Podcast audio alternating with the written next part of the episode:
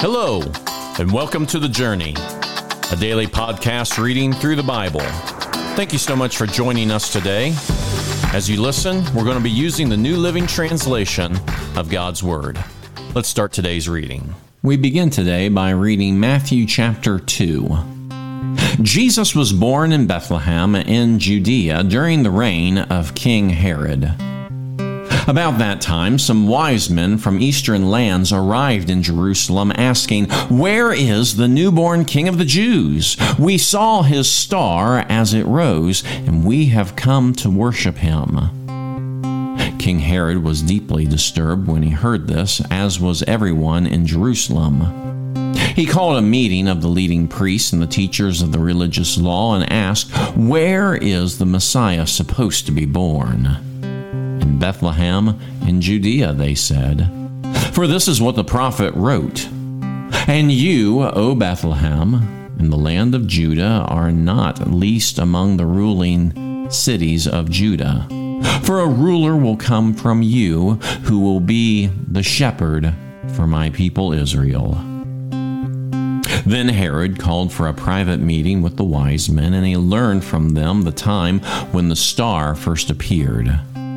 Then he told them, Go to Bethlehem and search carefully for the child. And when you find him, come back and tell me, so that I can go and worship him too. After this interview, the wise men went on their way, and the star that they had seen in the east guided them to Bethlehem. It went ahead of them and stopped over the place where the child was. When they saw the star, they were filled with joy. They entered the house and saw the child with his mother Mary, and they bowed down and worshiped him. Then they opened their treasure chests and gave him gifts of gold, frankincense, and myrrh. When it was time to leave, they returned to their own country by another route, for God had warned them in a dream not to return to Herod. After the wise men were gone, an angel of the Lord appeared to Joseph in a dream. Get up, flee to Egypt with the child and his mother, the angel said. Stay there until I tell you to return, because Herod is going to search for the child to kill him. That night, Joseph left for Egypt with the child and Mary, his mother and they stayed there until Herod's death. This fulfilled what the Lord had spoken through the prophet I called my son out of Egypt. Herod was furious when he realized that the wise men had outwitted him. He sent soldiers to kill all the boys in and around Bethlehem who were two years old and under, based on the wise men's report of the star's first appearance. Herod's brutal action fulfilled what God had spoken through the prophet Jeremiah. A cry was heard in Ramah, weeping in great mourning. Rachel weeps for her children, refusing to be comforted, for they are dead. When Herod died, an angel of the Lord appeared in a dream to Joseph in Egypt. Get up the angel said, Take the child and his mother back to the land of Israel, because those who were trying to kill the child are dead. So Joseph got up and returned to the land of Israel with Jesus and his mother. But when he learned that the new ruler of Judea's of the new ruler of Judea was Herod's son Archelaus, he was afraid to go there. Then, after being warned in a dream, he left for the region of Galilee. So the family went and lived in the town called Nazareth. This fulfilled what the prophets had said He will be called a Nazarene. We're also going to be reading Luke chapter 2, verses 39 through 52. When Jesus' parents had fulfilled all the requirements of the law of the Lord, they returned home to Nazareth in Galilee. There the child grew up healthy and strong. He was filled with wisdom, and God's favor was on him. Every year, Jesus' parents went to Jerusalem for the Passover festival.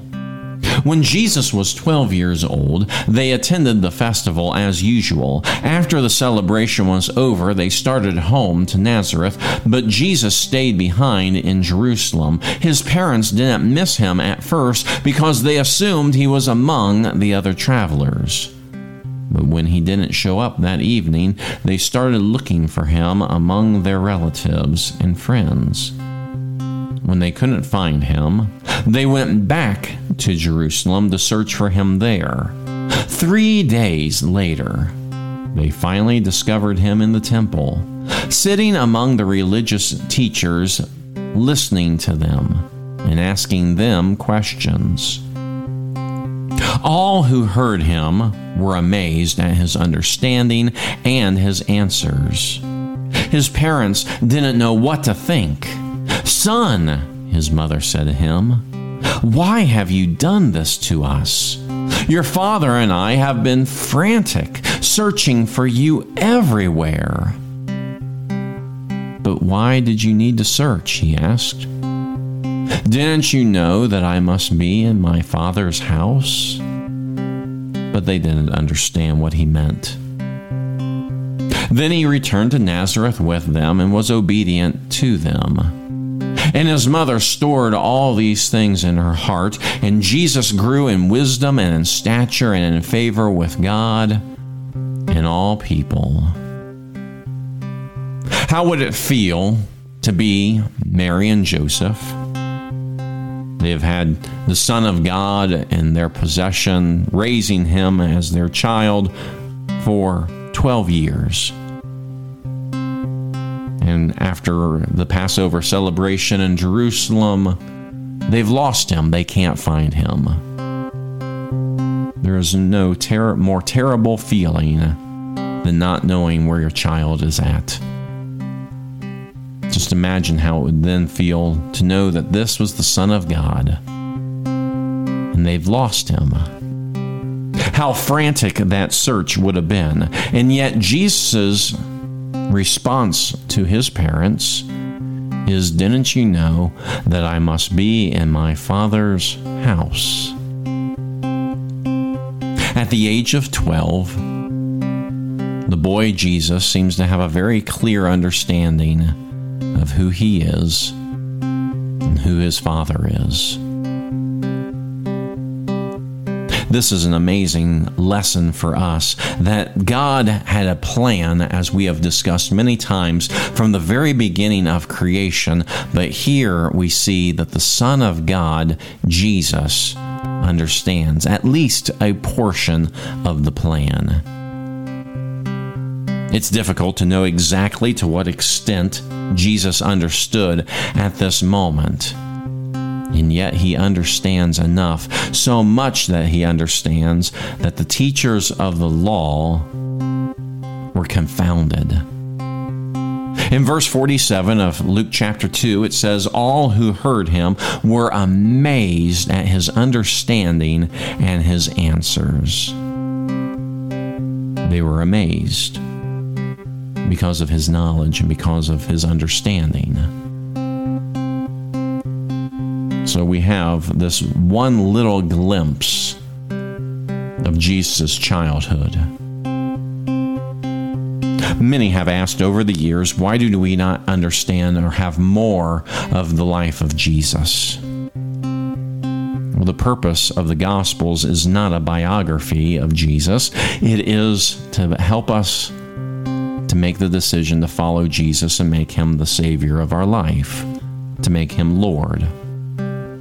We don't need to know every aspect of Jesus growing up other than what we have in the Gospels, because what we have in the Gospels is that God delivered Jesus and his family from evil, from the darkness that we have already read about, but also that Jesus understood that this was the perfect plan that was continuing to go into motion the plan that had been laid out from literally the beginning of time.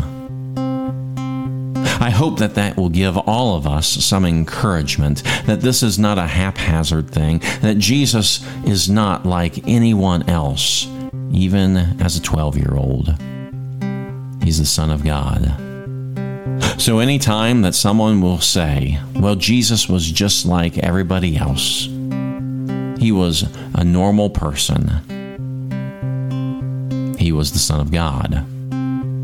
He is the Son of God. And may we never forget who He is.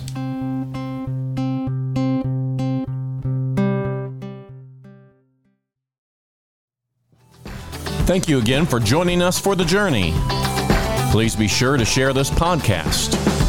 Today's reading was from the New Living Translation of the Holy Bible and used with permission. Have a blessed day, and we hope that you'll join us again tomorrow.